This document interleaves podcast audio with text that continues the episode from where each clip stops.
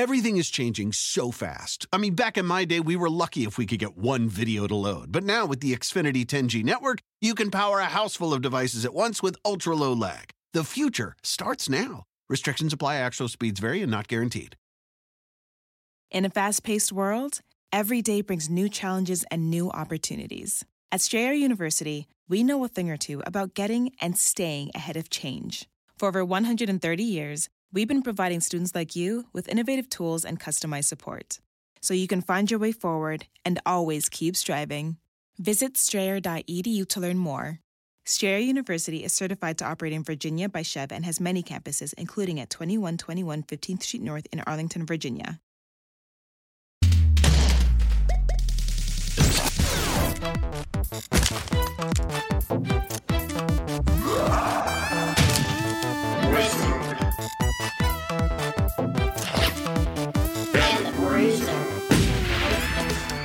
So stop me if you heard this one. Square Enix and Disney walk into a Japanese office building. I've heard this one. They met in an elevator. What happens when you give a fresh faced young character designer complete control over, say, the most dominant media entities in the history of Western culture? Years before uh, stuff like the Lego movie and the Marvel Expanded Universe and all the other kind of uh, uh, now uh, commonplace meta cross cultural, uh, uh, you know, kind of postmodern franchises kind of mushed together. What if that young, fresh faced designer uh, was just kind of uh, a weird anime fanboy who just loved zippers? I would say that out the outcome of that would be a game series with the most insane naming convention that I've ever seen in my life, entitled Kingdom Hearts. Jake, you asked for it, and so did all our many I was Patreon fans. suggesting. I was the, the it was like, hey, what are some topics we can ask our audience And I said Mortal Kombat because I really want to do that one. And you're then old. I said Street Fighter Because you're like, old. Street Fighter's important. And what's the other one that we put on the on the? I don't thing? know, Mech Warrior. We're old. It's fucking. and then I was like, well, really, if you think about the timing, uh, Kingdom Hearts came out in the uh, mid 2000s, and you know it was uh, kind of kind of uh, revolutionary. And now we're in the year 2018. The people that the kids that played it have kind of grown up, and the sequel's on its way, and it's uh, a long-awaited sequel. Kingdom Hearts 3 is incredibly anticipated. I mentioned that we were doing a Kingdom Hearts episode while doing my Twitch stream, and it elicited this giant conversation about all the properties that are rumored to be in the game. Everyone was getting so fucking hyped up. I was getting hyped up. Jake, I'm so hyped up that I'm pretty sure on JRPG Thursdays, the moment I'm done with Final Fantasy IX doing the full playthrough, I think I'm going to play Kingdom Hearts 2. You've heard it here first, Whoa. folks. That's right. This is your drug free, clean and sober bruiser, Holden McNeely. and I am your healthy and pure, definitely not drinking Diet Coke and crying about his decaying organs, wizard Jake. Dear God. And today we're doing an episode on the beloved series Kingdom Hearts and it's like every every moment of working on this the love of the fans seeped into into my research. I felt the energy from everyone else. Now we usually talk about at some point in the episode our personal experience with these different franchises that mm-hmm. we discuss, do research on and talk about for an hour between the two of our fucking selves. This time around, I'm going to have to say I had to look it up too around when it dropped. I was like, what was like the big game around that time for me? And it was definitely GTA 3. This is like how mm. far away I am from kind of being into this. I definitely rented it, especially because it had characters from Final Fantasy in it. It was also like I was like, "Oh, I'll get nugged out and go to Alice in Wonderland land, you know? That'll be fun, you know?" But it definitely was a game. I think I dropped off around the Alice in Wonderland portion of the game. Um, uh, I think I I must have been home from college. I remember playing it in my home um, like that I grew up in in Charlotte, but um, it must have been because it was 2000 and the first one came out First in one, 2002, 2002. right? I was class of 2001 if you want to age me properly. So when I played it, it definitely felt like, oh, this is kind of kiddie stuff, you know, in my opinion. I was like, oh, and also I think more than anything else, just being the geezer that I am, I just couldn't. I didn't like. Uh, it took me a while to adapt to active um, JRPG combat Mm-hmm. style. I wanted the list style. I wanted Final Fantasy VII. Like as, as straight up. I was just like, I just wanted another Final Fantasy game, and this felt a little different. And to be fair, the first game is a little sparse, is a little like, um, I don't know. I, I I'm very co- curious to play the second one because I know many many fans out there really truly um, are uh, b- uh, beloved to the the second in the franchise. That's the one that really I think um, brought a lot to the table from what I hear. Jake. Uh, they both they I mean they both made an impact. Uh, the first one in terms of commercial success uh, outsold the second one, um, but I too I was trying to figure out why this was more so than like I think any other episode we've ever done. I have as the the disconnect between like our engagement with the property and the act like I have more life experience with Doritos than Kingdom Hearts.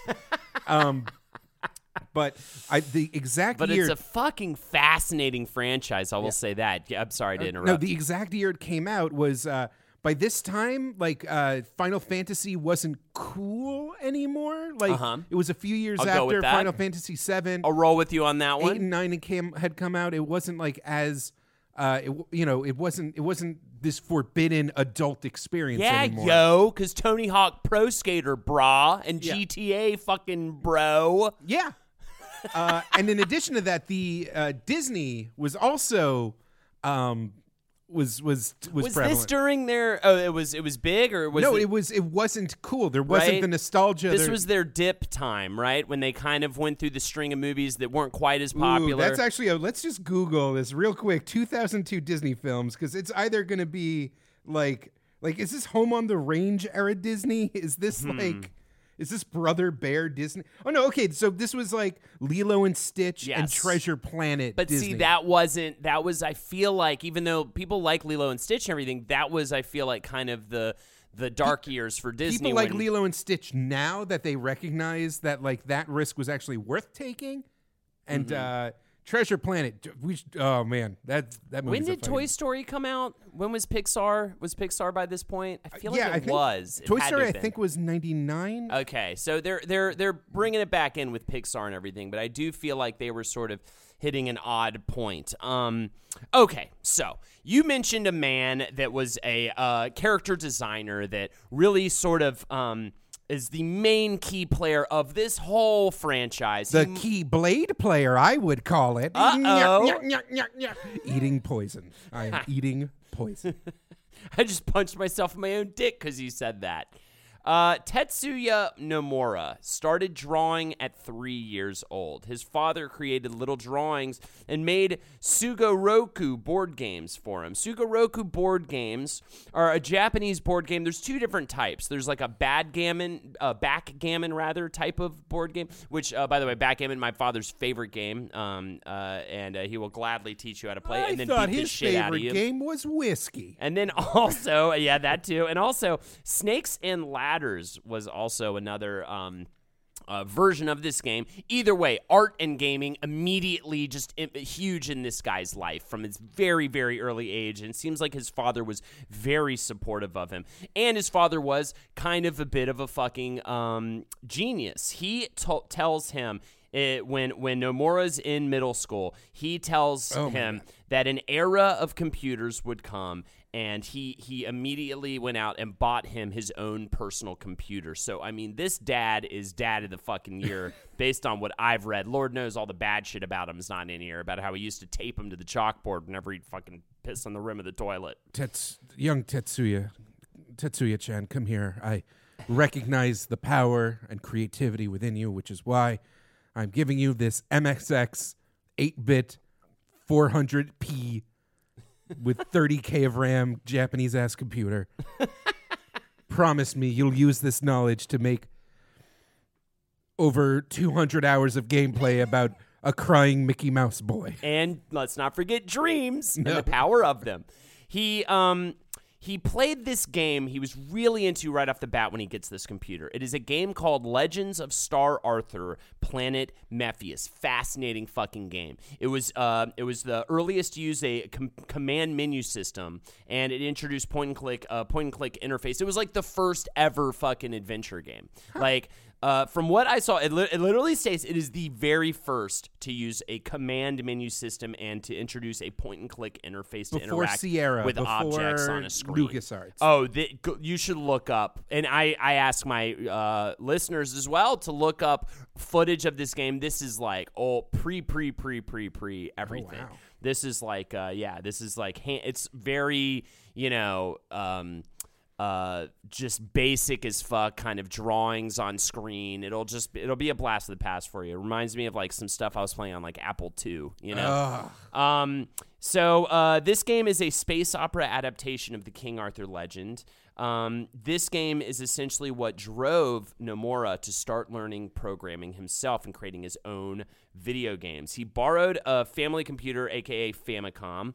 Uh, from maybe a neighbor or something, kind of like I borrowed a Nintendo to play Zelda, which is fun, but I didn't end up, of course, being a mastermind that created a giant, uh, incredibly successful video game You were series. too stupid to ever think of what if the blonde kid had a big sword. He got really into Dragon Warrior, also known as Dragon Quest. I feel like so many of the people we cover, especially Japanese artists, uh, ga- game devs, uh, all, of the like everybody was inspired by Dragon Quest. It was so huge that we ha- it needs its own. It begs for its own episode. Um, he really liked games with story elements. So now he's kind of on a thing, right? He's like, I like, I like art games, story element, uh, heavy games. And um, he started creating his own manga during class, and he was um, kind of at first that was his goal. He wanted to be a professional manga artist uh, and writer, and um, uh, ended up going to vocational school to learn magazine and advertising artwork. So again, we have a fledgling, you know, a person just starting out, getting into the ad world. Um, the funny thing was, this is like the opposite of how it seems to usually happen. While looking for jobs in the ad world, he ended up just being like, "Oh fuck it, I'll just apply to this job at uh, this dev company, Square." Um, and um, a lot of that was because he actually um, uh, was already a fan of Yoshitaka Amano, who um, is the man who you, every the, f- the flowy, the- artsy, those gorgeous Fair Final enough, Fantasy portraits that you see for like all of their re release stuff, all that like really great art that you see. florid. I would say his florid. That line. was Yoshitaka Amano. Actually, uh, Nomura's teacher introduced um, Amano's work to him at a, at a young age. He had a teacher that sort of showed him that. Uh, so he was already like really fucking um, kind of a big fan of this guy. And it was just because he saw this illustration by him in the ad, he was like, oh, that guy. Oh, I'd love to work for the company that that guy works for. Um, uh, so yeah, um, Amano. By the way, a little bit of background on him because I, I kind of love these little tidbits. His first big gig was working on the anime adaptation of Speed Racer before he ended up um, How did getting we not cover involved this with during our Final Fantasy? How did we not know this during our Final Fantasy VII episode? I don't know. I don't know I how I. dumb. I yeah, feel I genuinely don't know how dumb I right found now. that. Um, so, anyways, uh, Nomura gets the job. And his first uh, gig for Square is uh, as a debugger for Final Fantasy IV. So he's already This working is, on uh, big properties, but on a small in an scale. interview, he actually says that he was technically hired as a designer, and in Japanese game dev, words like producer and director and planner and designer have like kind of different meanings and different tasks than when we think of Western game devs. But uh, he was hired as a designer, but they were in such a big crunch to get Final Fantasy IV finished. Um, I think four in Japan is two in America. If I'm not Uh, yeah, I think you're. I think it's two in America. Either way, I have four as it is on my DS. Hmm. It's the one with um. Cecil, right? Yeah, I believe it's Cecil. It's got the two twins that get turned to stone, um, or whatever, or they get when the with the moving wall. The famous line, "You spoony bard," is from You Final spoony bard. Also, the other famous line: "Methinks we in a Final Fantasy game. Me's British." That's in there as well. I, that's weird. It's, it must have been a must have been a weird like localization thing they did. In that Right. It's the first time that they actually said the word fucker balls in a video game, which is of course edited out of the English adaptation. But, like- the Final Fantasy IV. We so all know. Nomura mentions being like this young guy with like dreams of being this designer and artist, and like he enters this place where he thinks is like you know the wonder imaginarium where like grand ideas and like new uh, expression can be found. But he's struck immediately with just the frantic reality of game development because they're like, fuck, we we don't need a designer right now. We this game has to fucking come out. Debug this fucking game. I don't know how to debug the game. So he's you got to debug the game. He's sitting in the QA like hole with all the other testers in his like full like first day of work business suit is what Uh-huh. his interview uh, described, which I think is very funny. And like you know, and he's so he's starting out at the bottom of the rung, and like more and more his ideas start getting integrated. Um, He's uh, training under Tetsuya Takahashi, uh, who would go on to be known for the Xenogears, uh, Xenoblade, that whole series. He, that was his kind of thing. But originally, he was. Um, uh, uh, working on Final Fantasy games. He actually originally submitted the um, uh, Xenogears as like a, a plot for Final Fantasy VII, but it was just so big and you know so its own thing that they ended up you know he ended up uh, saving it and making his own IP out of it. Uh, Nomura ends up though his first big design gig is designing the monsters for Final Fantasy V, which is. Um, a, a beloved uh, Final Fantasy uh, game for sure. It's one I'm dying to go back and play. It's the one that uses the um, mixing and matching the different um, Jobs? Jobs, Okay. yeah. Uh, it's that whole thing. It's definitely a game that I, I'm actually genuinely curious to go back and check out. Um, Final Fantasy IV is like a real classic, so to kind of come in on that one is huge. FF5 bigger in Japan because of the way it was released here. Um, but uh, back in the day, uh, during that time, uh, all of the different devs for Final Fantasy games, they each had their own Bible that they would work off of, their own kind of uh, book that they would have that's all their ideas and all their designs and everything. Well, Nomura, he did his a little bit differently from the others. He hand wrote everything. And he also included all these like drawings and things that he hand drew. He just put like a huge amount of love and care in this work. Like, uh, that really Square was a spoke. former utility company. Yes. and you know this was a big money maker. Uh, and they, you know, it wasn't it wasn't hippie. They weren't even at this stage. They were not a, anywhere close to an indie operation. So uh, when the head producer, Mister Sakaguchi the Gooch, the gooch. um, would uh, you know sit down and be like, "What have you been working on? What can you present?" Mm-hmm. Uh, and if they didn't have enough good work, the, the gooch would throw a cup of human blood in their face and say, You just got gooch, which is crazy. I love learning about these Japanese dev companies. They do things so different than the ones here. It's like Naughty Dog, snooze alert. those who were stained with the blood weren't invited for Cocaine Wednesday. um, but uh, so the difference between all these like straight laced guys. cocaine on a Wednesday.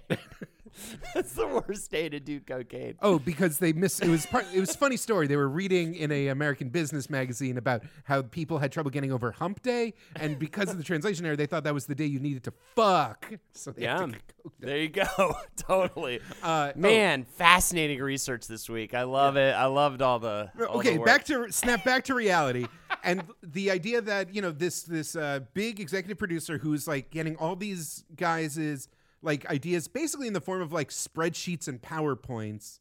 And then out of like the blue this younger guy comes in with just like just all these imaginative vibrant drawings. And you know i, I don't have to i don't i'm i'm not oh god i can already tell the the saliva soaked stuttering in this week's episode.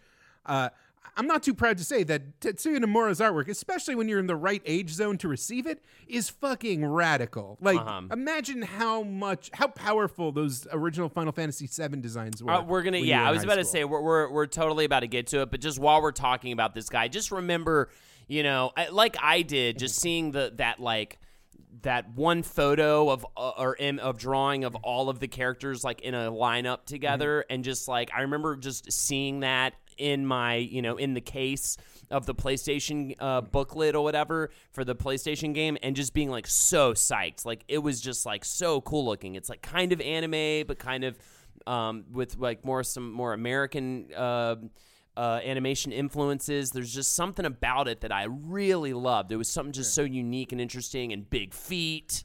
You know, It's very, it's very easy to like, sh- to, to. I mean, we do it all the time. It's fun. It's fun to make fun of yourself in the past, but also just realistically, fucking Gunblade. Are you kidding me? Right? It's a gun. it's a fucking gunblade, dude. Gunblade. Tony Hawk, bro. what? I don't know. Just it's a callback from earlier. Oh. Uh, he uh, so they immediately promote Nomura to graphic director of Final Fantasy VI, aka released in the Super Nintendo as Final Fantasy III. Arguably the best Final Fantasy in the entire series. I put it as number one on my list when I wrote uh, that article for Dorkly. I think it is just absolutely fantastic. Even though my personal is seven, I think at the end of the day, um, objectively, six is just because it's the height of the incredible of the 16-bit art form. yeah, it's the height of the 16 bit. It's just has so many beautiful mechanics, story elements, characters. That Um, one guy who can do a German suplex on a on a ghost train. Yeah, that the German suplexing Stetzer, I believe, right? Yep, Isn't that Stetzer? Either way, it doesn't matter. All right, Just Ninjas play the with a game. dog. Uh, yeah, Ninja Dog. You've got you've got all sorts of incredible characters in that game. Plot twists. It's it's epicness. Its playtime is like it's it's huge. The the the the post game of, of that game is, is is amazing. Like all the all the side quests you can do, all the things that you could never see playing that game, uh, uh, even multiple times, uh, never even catch unless you're using unless you're like looking up shit online. I guess it's important to say that so Nomura got to be on the ground floor just when this uh, company was at the height of its power in one kind of form of media, and then they got to be he got to be on the ground floor while they had the money and prestige to push the envelope with the new media of polygonal 3D. Absolutely. So Nomura actually replaces his his lord god, as they call it in Japan. Here we call we call them idols. Uh, he replaces Amano as the character designer for FF7. Um, he he he draws them in a different way than Amano did. It's it's a more stylized, super deformed way. The big feet, all that kind of stuff that I mentioned a second ago. He also gets involved more than just in in um, design uh, approach. He gets involved also in like coming up with mechanical aspects in the game, such as uh, limit break attacks. He's has a hand in plot elements such as Aerith's Aerith's death. He's he's you know he goes on he moves on past that. I mean that game is a giant massive success. He moves on to go work on Parasite Eve and Brave Fencer Musashi, two um, two games that are are talked about I think quite fondly during the PlayStation years. He um, ends up designing the characters and monsters for Final Fantasy VIII, and this is, of course, when he starts to go with a more realistic approach. He says that this actually was a more pure version of his true style. Um, the the way that he went about um, Final Fantasy VIII and the characters, um, but he also ended up working on their background stories and really getting involved in the writing, really getting in, involved in the how to put a game together. Right now, it's like he's learning. He's he's building to something. He's working towards something.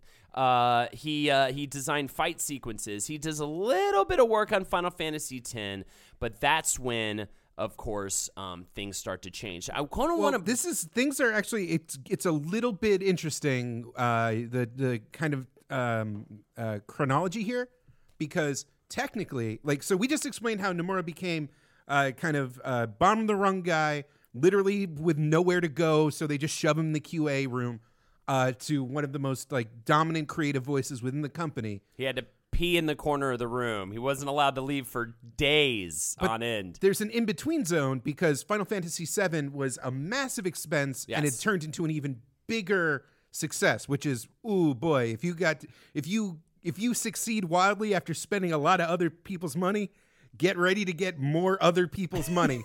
um, but uh, So I, I so want. no, so uh, so are we going to get to the uh, we're both, eavesdropping we're story? both really excited. Uh, yes, I Okay. wanted to actually. So the eaves- so it's important to know that during this eavesdropping story, Nomura wasn't fucking Tetsuya Nomura, the guy that re- revolutionized uh, uh, Final Fantasy VII yet. He was still just another art guy. Yes. Okay, yes. that's that's. Oh, okay, cool. I, right before we get to it, I did I did do a little work on the. I just wanted to give a brief history of how Square and Enix became Square Enix because this merger happens right around this time, and then we'll get to the the the fucking badass eavesdropping story. So, uh, Square Enix um, originally there is Enix that is founded in 1975 by They're the Dragon Quest guys. Yes, they, the, the, it was founded by an ex architect named uh, Yasuhiro Fukushima, and they put out Dragon Quest as, as the most famous thing and become wildly successful off of that. Square starts in 1983 by uh, Masafumi Miyamoto. We discussed, I believe we talked about this in the Final Fantasy episode. Um, it's uh, uh, it's the computer game software division of Denyusha, which is a power line construction company, as Jake just said.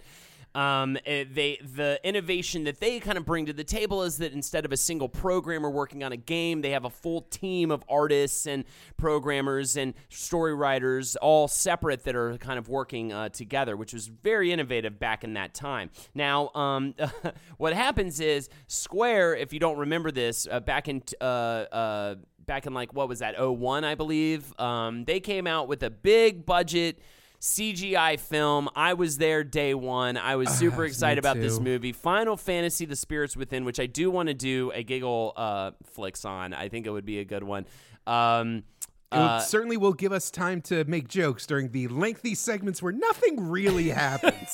and I just left the theater being like, "Where are the chocobos? It's a Final Fantasy movie. Why wouldn't you put any sort of fantasy in the movie? Why is there like, why is this like this weird space opera with no characters that any has ever been? in Where are the Moogles? There's like very specific Here's the things thing, they that a Final Fantasy game involves. but they did have uh, a key plot point involving the soul of bacteria in a Uh-huh. backpack. Yes, that was definitely a part of the movie. I had no idea what happened in the movie, and this movie literally caused Square to uh, uh, to need a merger to happen in 2003. That it fucked them up so bad. Even though they've had all these massive successes, this movie just sucked all the wind out of their They thought that movie was going to succeed so wildly that more so than the profits of um, the actual movie itself, that their technology on display would be so attractive to Hollywood that people would hire like the the the the fake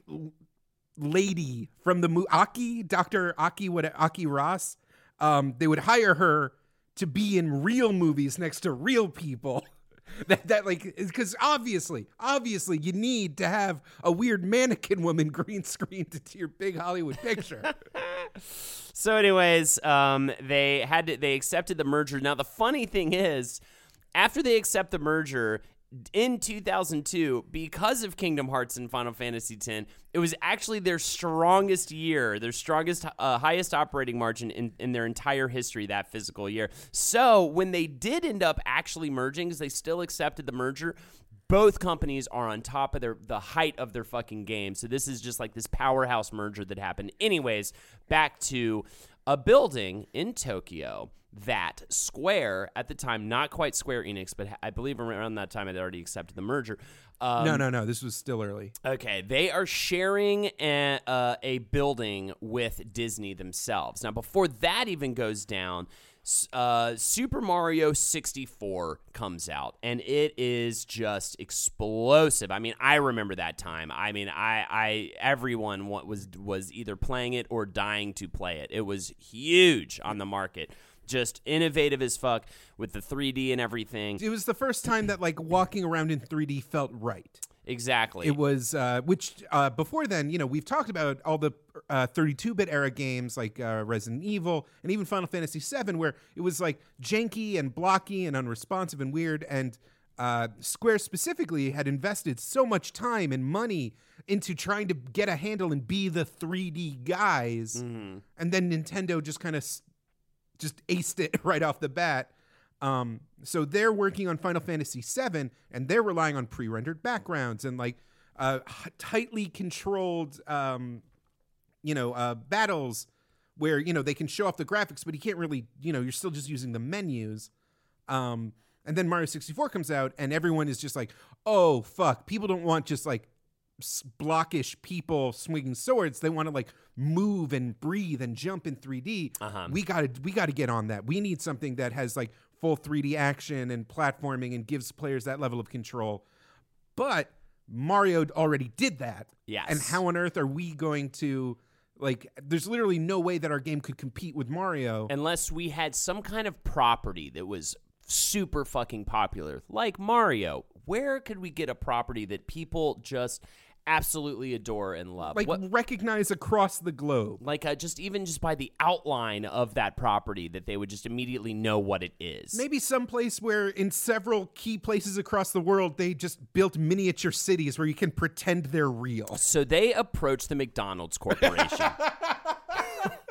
For Oh my Ronald God. McDonald Helms. Oh my god, quarter Final pounder Fantasy hearts. crossover. Quarter pounder hearts. So, any, so uh-huh. Tap the X button to call in the grimace for a combo attack. He's too slow and lazy. um, he doesn't get there in time. But Hamburglar, no, you've embraced the darkness. oh my god, his head is exploding. Rubble, rubble, I am more than a burglar. I have stolen the power of a god. So When you walk away, Big Mac and a shake. So after that, of course, doesn't work out because why would it? They ended up deciding, hey, we should get like Disney involved. We could have a whole Disney thing, Disney, Disney, Disney, Mickey Mouse, all that good stuff. Disney makes all sorts of fun, lighthearted platforming games all the time. They worked with Capcom. They've worked with all. They Mm-hmm. That's true. I loved the um the Fanta- the, I did not the Fantasia game I had for Sega Genesis. That was kind of bad. Mm-hmm. But the uh, Castle of Illusion, I loved that game. Oh my god. I, I I used to play that all the time. Quackshot as well, but Castle of Illusion was like a straight up really good platformer and um, all involving different Disney characters. Um, so, anyways, yeah. So it's not like they're strangers to this. Also, they just so happen to be sharing a, a fucking building with them. This is great. And um, while they're having this conversation, Nomura kind of overhears it um, and and pops in and says, "I let me lead this project. This let me let me take a step up and fucking and bring this ship to the port or something like that. Whatever Japanese. I'm hungry. I need it. I'm- I'm, yeah. I'm, gonna take this. I'm dying. I don't. I need something. I'm literally wasting away. You know, and all that kind of stuff. Nomura, very passionate guy. I'm just speak. By the way, that's all hearsay. We have no idea what he and said. so obviously Hashimoto and Sakaguchi were like, "Yeah, okay, just promise us that you're not gonna take this simple concept for a fun, lighthearted 3D platformer and turn this into a weird, epic, sprawling fantasy journey into the heart of emotion with weird new mechanics that have never been seen before. Also, it takes so long that it requires an entire new hardware generation for it to finally come out." And he was like, yeah, yeah, yeah, yeah, yeah. Gooch, I got it, okay? Put that cup of blood back in the drawer. Save it for another guy, all I'ma right? gooch ya. I'm doing I'ma coke tonight. I'm doing cocaine tonight with you. Um, so, anyways, um, uh, also at this time, because they're sharing a build, uh, a, a building with Disney, Hashimoto just starts up a conversation with the Disney executive in an elevator and pitches him the idea. Um, and and the exec says, "Sure, why not? You know, let's do it. All right. Can I get in on that Wednesday hot action?" And he was like, "No, but let's work on the game." So the development starts in February 2000. Nomura is the director. Hashimoto's the producer. This is Nomura's first time as a director. He's also working as the character designer. And originally, it started off as a very simple story, um, focused on gameplay. Uh, uh, that's uh, also very simple, you know, for the kids, the target age range and all that. But Sakaguchi, aka the Gooch, as you know, told Nomura this game will be a failure if it does not aim for the same level storytelling that the Final Fantasy series aims for. So they start bumping it up, they start adding more. The name comes from actually Nomura thinking about Disney theme parks, and he was really into the animal kingdom. Uh, and he just uh, knew that he couldn't get just the IP kingdom uh, for for the name, but uh, also you know him and his dev team they're all thinking about heart as a major theme of the of the game and and how important just the the idea of heart is to to the storytelling and everything. So they put the two together, and that's how we get Kingdom Hearts. Um, Disney lets Nomura. You know, uh, do what do his thing well, with these it's characters. it's kind of it's. I feel like uh, when a lot of people talk about the weirdness of the Kingdom Hearts like story and plot, Yeah, we should lot of- probably say that it's weird. I think we said it before, but this is a weird fucking franchise, man. I think it's. Uh, I think Nomura has a lot of imagination and a lot of like sincere energy behind his ideas, but the Disney Corporation has like weird limits on certain things that like, um, you know, because they're a family. It, it's the Disney Corporation. They're gonna want things done their way. Yes. And so, uh, like, th- okay, this is just an example. So, Nomura uh, has, uh, you know, uh, uh, Square really wants Mickey Mouse to be the star because, like, he's the Mario equivalent, and they still want a 3D Mario competitor. Uh, Disney is actually highly protective of Mickey Mouse within properties because it's part of the kayfabe of Disney that like when Mickey shows up, that's important. You can't just casually Yes. Mickey and stuff. Uh, Donald can you can control Donald, but the player the player cannot embody our mouse god. Yes. Yes. Meanwhile, Nomura is zagging sideways and he's like, no, no, no, no. Nobody wants to be Donald. I'm going to make my own character because I feel like a cool anime boy is by far the coolest thing anybody could ever want to control. Honestly, cool. Like, can you imagine anything better than cool anime boys? Tetsuya Nomura can't. What is the name of the character again? Really, Sora, right? Sora. Sora. So his first design for Sora, uh, he the Lion King was still hot in people's minds. It Yes. was definitely Disney's biggest recent hit. Um, or I'm, I'm fuck it. I'm, I'll just say that. Prove me wrong in the comments. Um, and so he had this idea, I think, to highlight how Sora would adapt to various like Disney properties as the game progressed. Uh, his one of his initial drawings of Sora is this like furry, lion clawed, lion eared, lion tailed lion boy with also the zippers and the vests and like the the the uh, the big shoes and all that. Those shoes are huge, and I can't get over it. I have to say this. no, if well, you, you know stack the two shoes up like on high, like like tip to tip to tap, Mm-hmm. it would literally be as high as Sora himself. Well, it's because Mickey Mouse has really big feet. Ah, I it's see. uh yeah. For the sake of character design, you need um. They disturb me. The shoes. It grounds the character, provides like movement that's easier to animate because you can just place the feet and draw the little tubes. Uh, that's um, big hands, you know, big gloved hands. Uh, and uh, Sora's color scheme itself is the yellow big shoes at the bottom, Yes. red puffy Red. pants with the and a with a chain wallet. and a black shirt and like a red vest on top of that. So like if you squint really hard, it's it's very Mickey like when he's in Ah, motion. I didn't even think about that, oh, Jake. super. Um, Son. okay, so his but uh, his initial design is this weird lion boy, and he's holding what appears to be a chainsaw sword. Uh, still has the cool chains on it. Still has like the little bangles. And Disney is like, "What the fuck are you doing? You cannot have a Disney character or Disney property be violent. That is, is not what Disney. Disney is about fun, safe times, and also eating turkey legs." um, and maybe some mild hallucinogenic drug trips every once in a while. No swords, no swords whatsoever. Uh, if you notice, like, uh, why is it that Goofy, as a knight, as like a, you know, his they reimagine him as like a royal knight, is only holding a shield, and Donald Duck is holding a staff because no one can hold a sword. So Nomura's like, okay, uh, this isn't a like, okay, no one has a sword. Now they have key blades, and Yes. keys aren't violent. Keys open things. Keys are fine. But really, it's just a blunt chunk of metal yeah, that like that you can beat people over the head with. yeah, a lot of internal bleeding in the world of Kingdom Hearts that people aren't acknowledging. um, and so this weird design choice where like there's this anime boy who's kind of Mickey Mouse like, and he's holding a key, is because of Nomura's like imagination that's forced to be poured into this weird limited container that Disney is giving him. mm-hmm.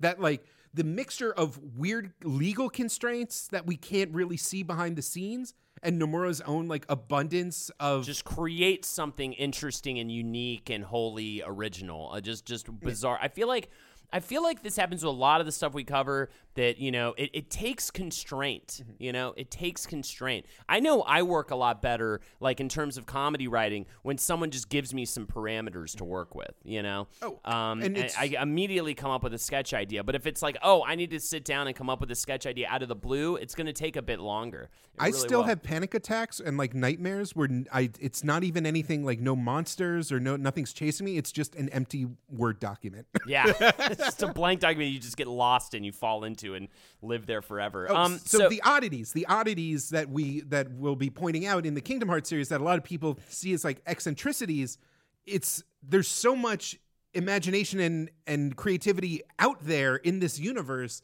that you can't even see where the that energy was diverted for legal or corporate reasons. and one of those things is, of course, that you know all of the Final Fantasy properties, at least in the first game, are all specifically from Final Fantasy like seven and eight. Essentially. I Um, think the Wakka later Final up. Fantasy, yeah, well, and ten, yeah, yeah. So, so, and these are all games that Nomura worked on. He did not want to include any Final Fantasy characters that he did not himself work on. I think he was worried about like messing up the, you Yeah. know, the vibe and everything, or or, or, or screwing around with other people's work. And so, um, uh, that's why you see it's just like it's a weird combination of Squall, Aerith, Yuffie. Uh, Cloud is in there. Um, and again, and I love this moment. I was watching gameplay footage, and Lexi's like, "Is that Cloud?" And I was like, "Yeah."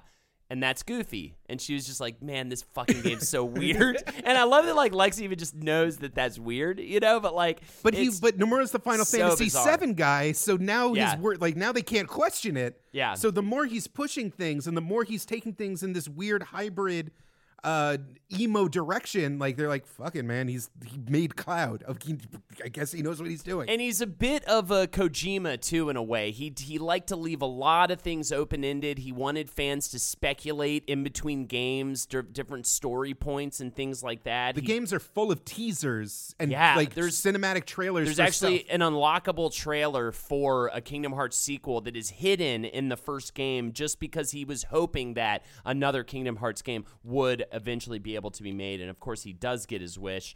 Um, so uh, this game is announced at E3 in May 2001. The game is later re released uh, exclusively in Japan as Kingdom Hearts Final Mix on December 26, 2002. Let's talk about these characters. You, we, we already mentioned Donald Duck, Goofy, Mickey Mouse, Maleficent, 101 Dalmatians, the genie from Aladdin, Tinkerbell, Simba, young Titus, because that's.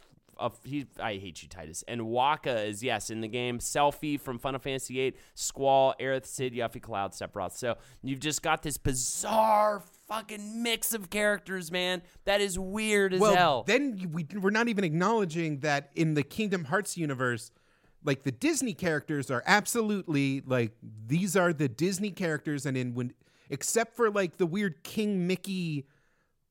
Okay, so you visit Aladdin, you visit Agrabah, and that is Aladdin. You have been you have been actually you know you are altering the time stream of the plot of Aladdin. In Yes. Aladdin, you are teaming up with Genie, voiced by Dan Castellaneta, not Yeah, Robin Williams, uh, but like yes, still, yes. Well, you'll, you'll take a Dan Castellaneta if you like the directed oh, video for sure. Yeah. or if you like the cartoon.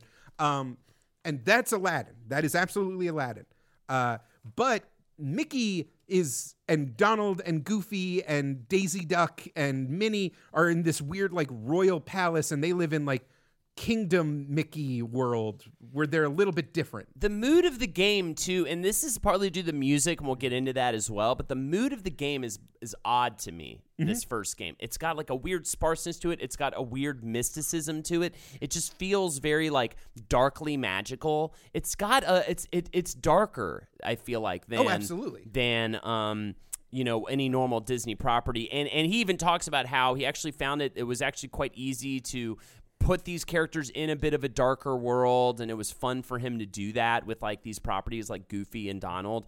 Um, but yeah it's got such a bizarre vibe to it. There's also um, uh, it, it's got a pretty amazing voice cast. You've got haley joel osment as sora. David gallagher as riku. Hayden panettiere as uh, carrie Kyrie. Kyrie. And um, yeah, other performances: Billy Zane, James Woods, Mandy Moore is in it. It's just insane. It was kind of back when they were doing a lot more celebrity I voice wait, acting. what? Who was Mandy Moore? I'm not sure. I I just said. Mandy Moore. I should it's, have. I it's ironic because uh, uh, they've already shown that there's going to be a Tangled world in uh, Kingdom Hearts Oh, 3, and cool. Mandy Moore is going to be in that because she oh played yeah. Rapunzel. Oh, awesome. So, and I bet it was it wasn't too difficult to get her involvement after working on the uh, original one. So, um, the music is composed by Yoko Shimomura with the cor- orchestral arrangements uh, by Oh. Kaoru Wada. But before we get into the music, it's Sure. uh, just to add to the weirdness. Uh, in these games, uh, the Final Fantasy characters that you come across are not specifically the same Final Fantasy characters you played as in Final Fantasy. Yes. They're these like alternate versions that are They're like really bizarre. like really Squall bizarre. is Leon here, and he's like cool, and he knows all about this Gonzo multiverse that you live in. Um, They all do. They all feel. I mean, we get into it like the game is largely the series is largely centered around dreams, and I think that maybe it, I mean that does feel like a weird dream state. All Mm-hmm. of it, um, it, it, it definitely has that vibe. de- like the- when you where, get where you're just yeah. like like you have those dreams where you're like different groups of people from different facets of your life are all in a room together, and and nothing quite makes sense. Everything's sort of like weird. Everything feels a little off. The mood is like both gleeful but dark. It de- Mr. like it- Belvedere is there. Yeah. And everyone just accepts it. and the more you're like, that's fucking Mr. Belvedere, they just look at you funny. It's literally that phrase you always hear when someone describes dreams. It's like it w- I was like in my house, but it wasn't my house. yeah, yeah, yeah. You know, and that's kind of what Kingdom So Hearts So I was is. talking to Cloud, but he wasn't Cloud. he had band-aids all over his sword. Yeah, that was so weird. Uh, Because again, you can't have it's it's it's dull. Yeah. It dulls the violence. gotcha.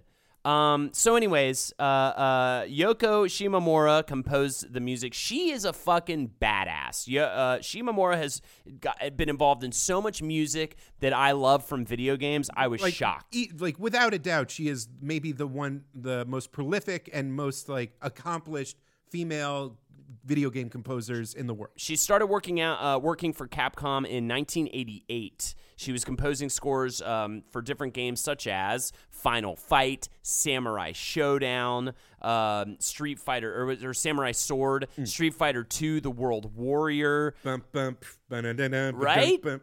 Um, Does and that mean she wrote Guile's theme? Wait. I pr- maybe Oh my god. did she write? bum bum bum bum bum bum bum bum bum bum bum That's Mega Man. Oh, that's Mega Man. What am I thinking of?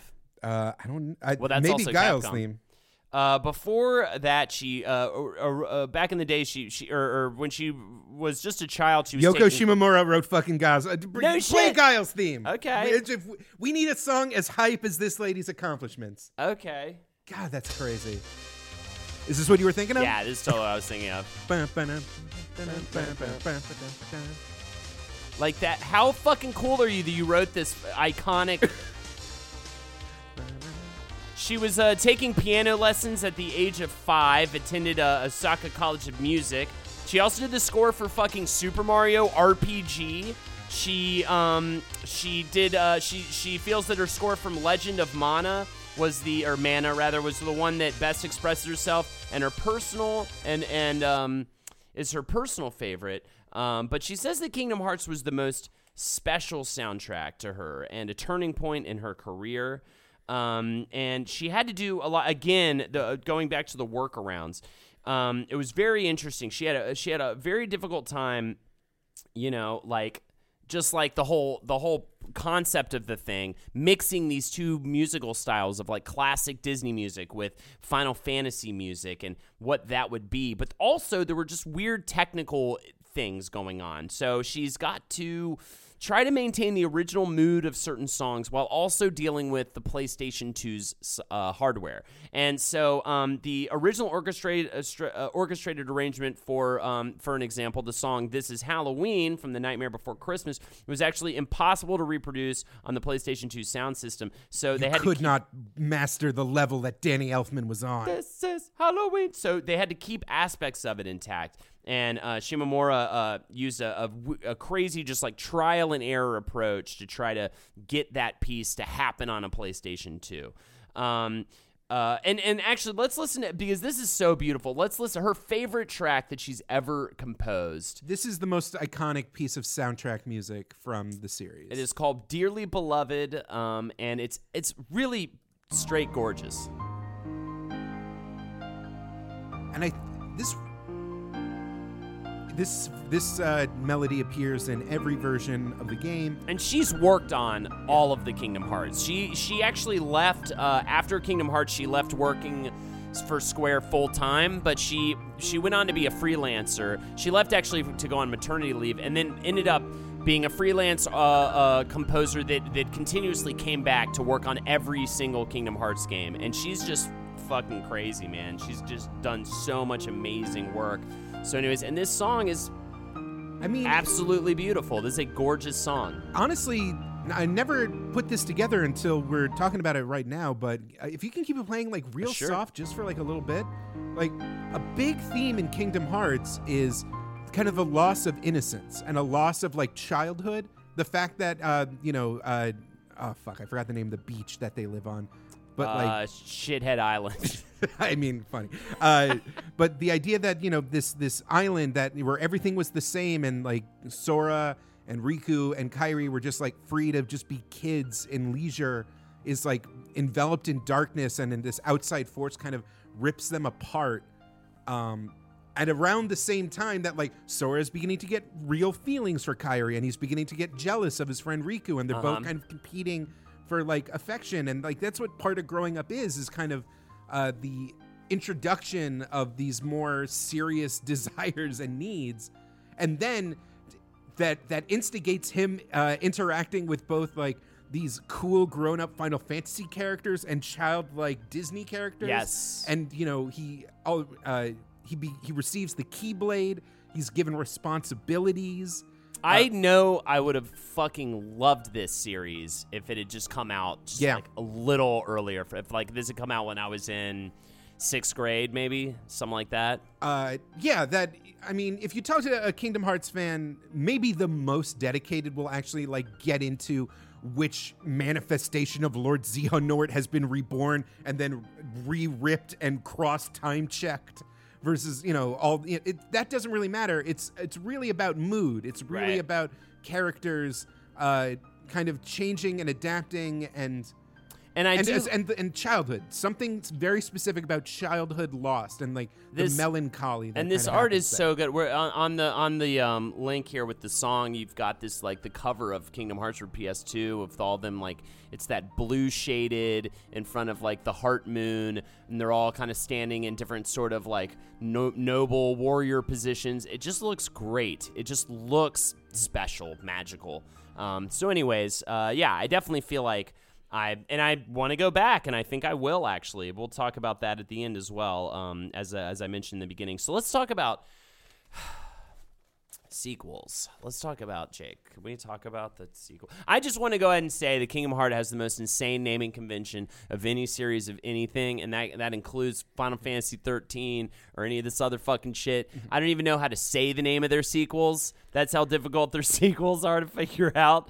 Um, and of course, we're talking about the not not not Kingdom Hearts, Kingdom Hearts 2, and Kingdom and the upcoming Kingdom Hearts 3. But of course, I'm more talking about Kingdom Hearts Chain of Memories, Kingdom Hearts Coded, Kingdom Hearts 358 over two days. What is it? How do I say this? Kingdom game? Hearts re chain of memories. Kingdom Hearts recoded. Birth by Sleep final mix. Kingdom Hearts X and Unchained X. Oh, this Dream one's Drop funny. Kingdom Hearts X is funny because um the the okay so Kai the like the Greek letter is like Kai.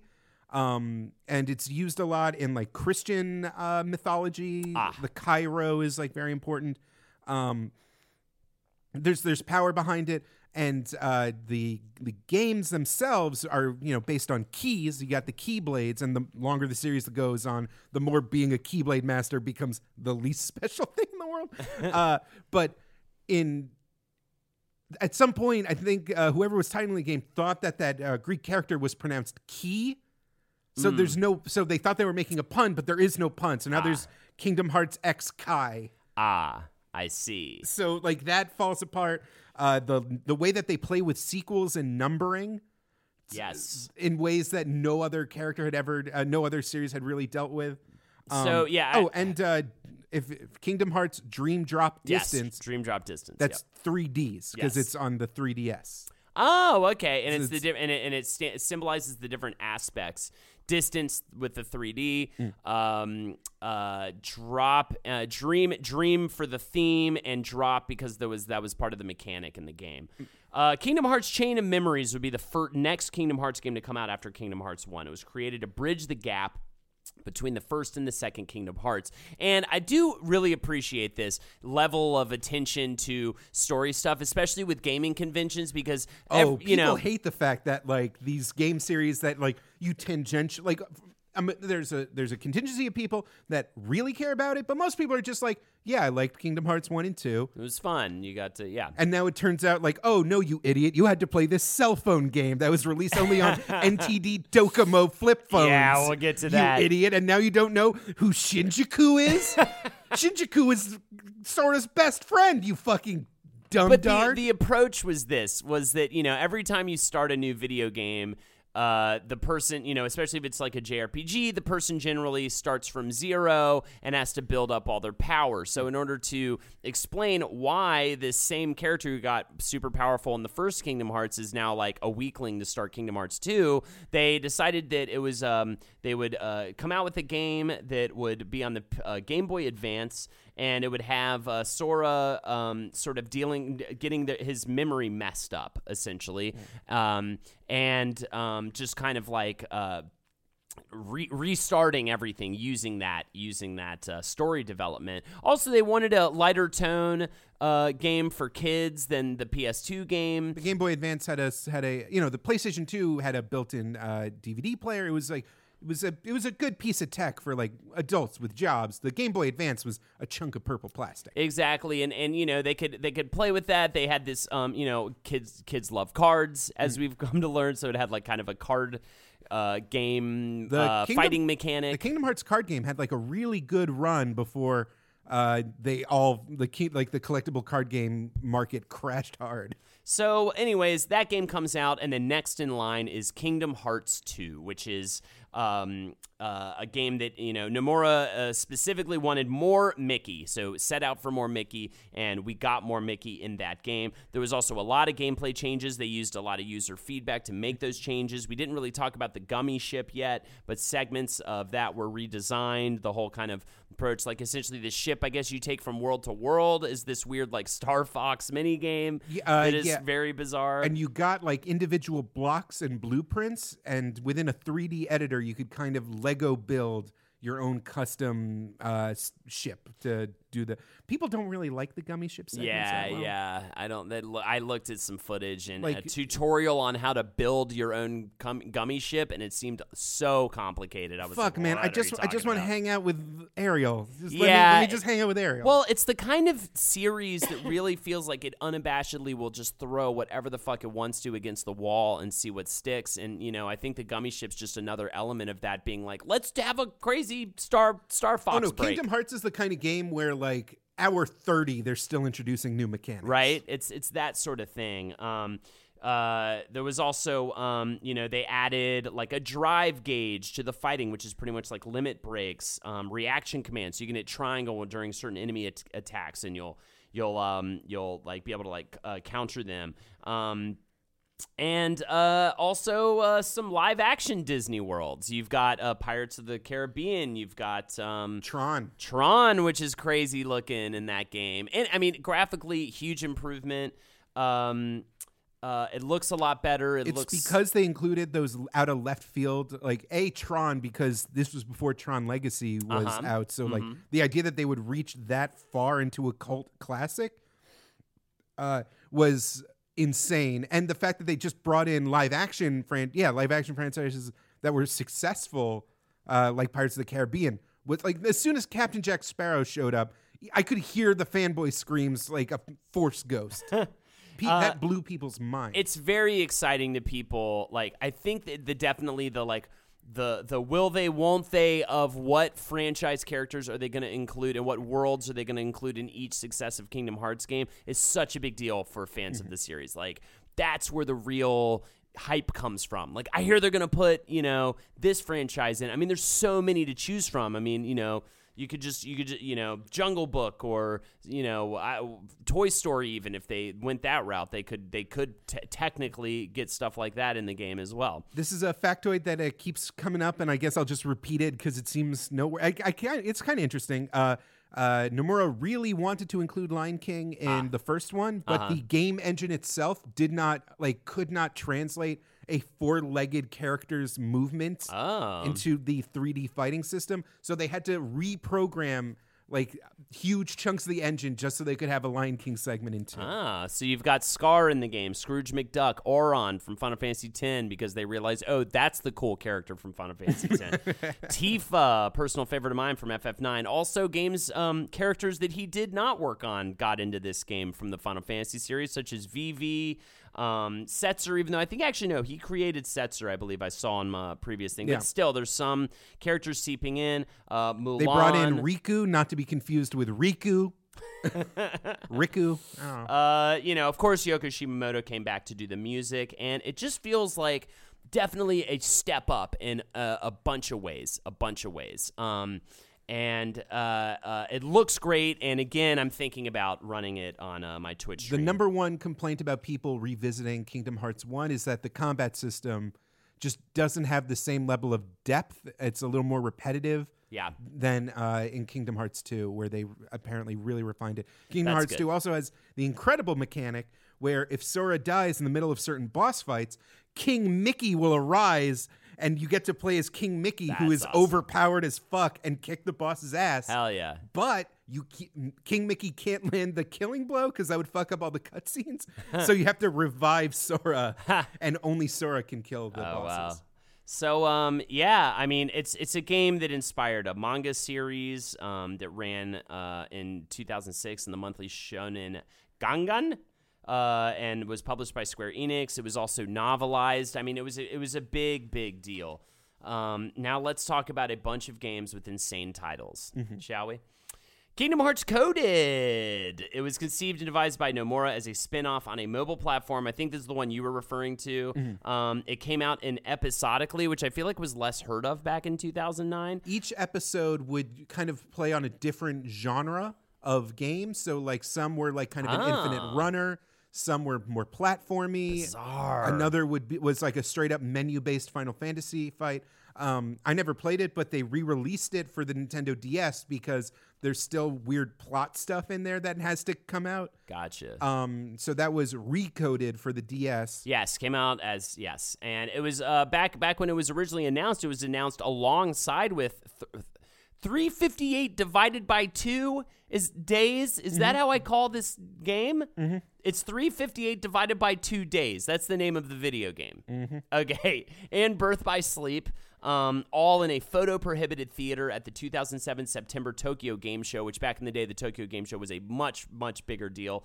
Um, it's more like um, E3 um, today. Kingdom The way Hearts. Japanese devs have been killing it these past two years, I think it's going to be a big deal again. Oh, really? Yeah. Kingdom Hearts uh, 358 divided by two days is a DS game released in 09, following Roxas and Organization uh, 13. It has limit breaks and a co op mode. Um, and then Kingdom Hearts Birth by Sleep is a PSP game. Now, this game gets a lot of love. So I definitely want to highlight it. Uh, Birth by Sleep, uh, it, it's people really, really dug it. He's referred to this game as Episode Zero, saying that the game is on the same scale and plays as big in, an importance as Kingdom Hearts and Kingdom Hearts 2.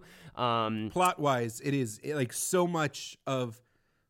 Like so much of what happens in that game, almost yeah, it supersedes all the stuff that got it. Like it, like it's it kind of uh, basically it takes the plot of Kingdom Hearts 1 and just lets you know that like oh no that was just a mere chapter in the sprawling tale of Xehanort and Ventus and a- and a- yeah and uh, and Terra um, also uh, super important to know uh, uh, Xehanort in that game is played by Leonard Nimoy oh. and the voice like his performance is like so growly and threatening that like even if you just watch clips of it you're just like oh fuck man That's Spock awesome. is Spock is deadly. Kingdom Hearts X and Unchained X is the weirdest one, released on Android and web browser. Unchained X is the Android version.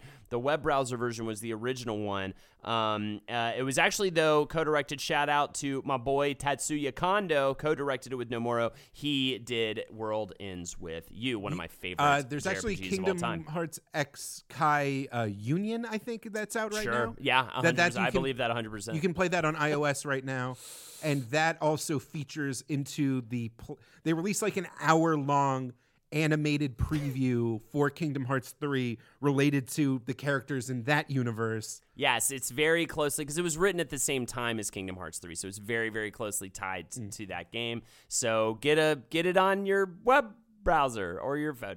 Um uh, and uh, yeah, so then comes Dream Drop Distance, released in 2012 on the 3DS. It was created by the same team as uh, Birth by Sleep. They replaced the Final Fantasy character cameos with World Ends with You character cameos.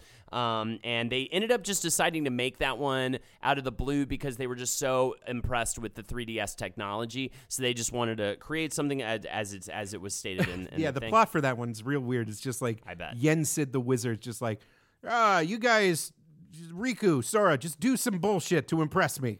So as it stands, the timeline goes is this. You ready, No, everybody not- at home? Write do this this. down. We no, no, no. This is this. this is easy. The timeline goes like this, everybody. It goes back cover, which is a cinematic prologue. Okay, so you got to watch that one first. Then play X. But X Unchained diverges from normal X, so I don't know which one uh, plot wise. So I don't know which one you need to go with. They didn't specify. Then Birth by Sleep. Then a fragmentary passage, which is a short episode in the Birth by Sleep re-release. Then Kingdom Hearts, the first one. Then Chain of Memories. Then 358 divided by two days. Kingdom Hearts 2 after that. Then Coded. Then Dream Drop Distance. Oh and, of course, the upcoming. I don't care about Axel. I Did- don't care about Ansem the Wise. I don't. I don't care about Ventus. I don't care. I do. I, just, love I, it. I just want to see whether or not I will be able to use a limit break drive chain attack and summon. I don't know. Let's just say uh, Maui. I want to know if the rock's in this thing. Disney. Oh, are they gonna have fucking Moana in this new I one? don't know. They, they That who would knows? Be cool. All right, Frozen too. It has to be. They have to do Frozen. Disney approaches Nomura wanting to do a sequel. Uh, at first, though, it, the reason why this has been delayed for years and years and years, well, it has to do with another delayed property, and that would be Final Fantasy 15. Nomura was the director of that game. Remember, if you remember, that game was in development hell for eight years. Well, for a while it was Final Fantasy 13 Versus. Yes, and then it changed to 15. Um, and they made it a boy band road trip, and I really liked Final Fantasy 15. By the way, it was developed by Square Enix's first production department. This is Kingdom Hearts 3, rather. Um, they did Birth by Sleep and Dream Drop Distance, so it's actually a bit of a different team.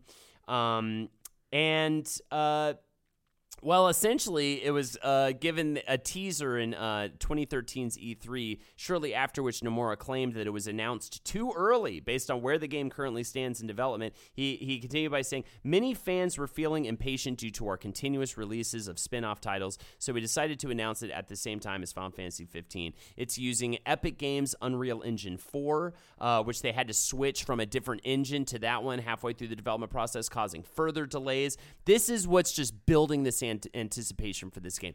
Building, building, building. People, all they fucking want. I mean, when did Kingdom Hearts 2 come out? 2005. 2005. That is over a decade ago that they've gotten a Kingdom Hearts game. I mean, people are fucking dying for this thing. And how many Disney properties have come out in between those two times? not only Those two- properties, but like in the intervening years, Disney. Like this is literally older. Like Kingdom Hearts 2 is older than the Marvel Cinematic Universe. It is older than the uh new.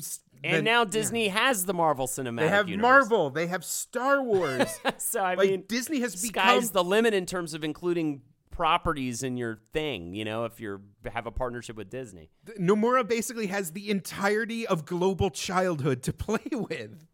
Uh, so it's being developed in three different sections with approximately three worlds in each section. The final section of which Nomura has stated is something he's always wanted to do and put it into Kingdom Hearts. Ever since the days of working on Final Fantasy, it is bound to surprise everyone. That's pretty exciting.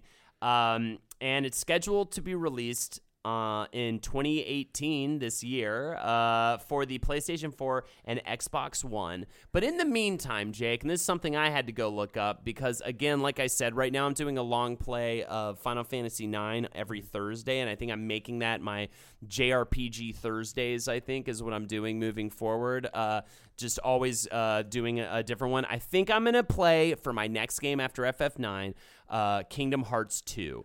And luck ha- luck be a Holden tonight because uh, Kingdom Hearts 1.5 plus 2.5 remix is on PlayStation 4. It's six fucking games. Um, so I think I'm going to try to uh, pick that one up um, between now and uh, the end of my playthrough of FF9. It includes Kingdom Hearts Final Mix, which is the first Kingdom Hearts game, but like you know, fully HD remix and everything. Our uh, re Chain of Memories. 358 divided by two days, Kingdom Hearts 2 Final Mix, and Recoded, all included in that one uh, single game purchase. So that is that is a, a lot of game. It's uh when they had to make the those original HD remixes, uh the code like the actual data for the first Kingdom Hearts game was completely lost. Yeah. Like just the the physical hard drives where they kept the source files was just just I can't remember what the actual anecdote on how they lost All it. they had to go dig back into the files and just try to like pull whatever assets they could. but a though, lot of it was like made anew from scratch. Yeah. Um, Uh, and you know we skipped over this uh, the the theme song from the first game, but I Oh. think this would probably be a good way to kind of uh, uh, slide on out of this episode. So you want to cue this up? We'll say our goodbyes and we'll play the song. I just want want to I just want to point out that like I think once you finally play the game, it'll kind of change our aloof attitude towards it because like yeah, the funny plot, the weird zipper pants, the obsession with spin-offs, uh that's a fun t- it's easy to make fun of and lord knows we did. uh but it's it's the the freedom and like the the the genuine spectacle of translating all these classic 2D characters into 3D. Um, the combat, just like the rhythm of the combat, the power fantasy of like letting off a Firaga spell and then a summoning Dumbo and then whacking away at these little goblins with your keyblade, um, experimenting and fusing new weapons together. Uh, it's it's the as, as a sensory experience at the time it was genuine blockbuster spectacle on the level of the Star Wars remakes or Avatar And I mean, or- I hate to sound like a shithead, but I just feel like, pun intended or whatever, it's made with a lot of heart. A lot. You know what I'm saying? Like they and and, and that and that really, really you get that from from even just looking at a, a bit of a playthrough. I mean, it's just it's made to be something special. And when something like that exists like that, of course there's going to be a massive fandom around it. I mean, of there's so many people out there who love crazy JRPGs, um, specifically the Final Fantasy series and Disney properties. I mean, there's just like that is a marriage that does not seem too crazy uh, after a couple glances. You, you paired realize. with top of the line blockbuster visuals and graphics and yeah, talent. absolutely. So, all right. Um. Well, so oh, the to speak of blo- and speaking of blockbuster talent, uh, uh, uh, Nomura desperately wanted Japanese pop star Hikaru Utada to do music to do the theme for his game, and that was yet another like crazy like what are you talking about? Like they don't pop stars on that level don't do video game music like you're dumb. And he actually asked, and uh, the result was. Uh, this uh, it was called Hikari, I think, in Japanese, but she recorded an English language version that uh, played over the credits and is really associated with kind of the mood and the theme of the Kingdom Hearts series. She's done themes for the other games as well. Uh, this is uh, "Simple and Clean" by Hikaru Utada. there you go. Um. It's kind of has that 2000s dreamy. It's it is a pop song for sure, which again very special, especially for games of that time, but even now. So thank you so much for listening. Uh, It's kind of a fuck jam, isn't it? yeah, it's a bit of a fuck jam. I mean, I mean, yes. Don't I- worry, Mickey- little- Mickey fucks, Mickey right? Mickey never fucks. Mickey watches in the corner in approval as Goofy does his marital duties. So thanks again for listening. Because Um, Goofy has a son, Max. At the very least, at the minimum, because Donald only has nephews. I have to end this episode. Donald Jake. only has Huey, Dewey, and Louie as nephews. the only canonical fucky in Disney is Goofy. If you'd like to support the show fucks. on Patreon, you can go to patreon.com forward slash Wizbrew. Uh, I am uh, Holdenator's Ho on Twitch. I am at Best Jake Young on Twitter. And thanks again for listening. And uh, we'll catch you on the. Uh, I was trying to come up with a quick Kingdom Hearts reference, and it's escapes me because I have lost all. It's kind of dumb that Ansem finally opens the door and there was light behind it anyway, and he dies. Like it's like a real fucking Oh, temple. right. Like it's the Raiders of the Lost Ark shit. Like what, then why did we even bother? if Ansem was just gonna open the door and there was light and he just died, it's dumb. So see you on the other side of that door. Have a go at everybody. Everything is changing so fast. I mean, back in my day, we were lucky if we could get one video to load. But now with the Xfinity 10G network, you can power a house full of devices at once with ultra low lag. The future starts now. Restrictions apply, actual speeds vary and not guaranteed. In a fast paced world, every day brings new challenges and new opportunities. At Strayer University, we know a thing or two about getting and staying ahead of change. For over 130 years, we've been providing students like you with innovative tools and customized support so you can find your way forward and always keep striving. Visit strayer.edu to learn more. Strayer University is certified to operate in Virginia by SCHEV and has many campuses, including at 2121 15th Street North in Arlington, Virginia.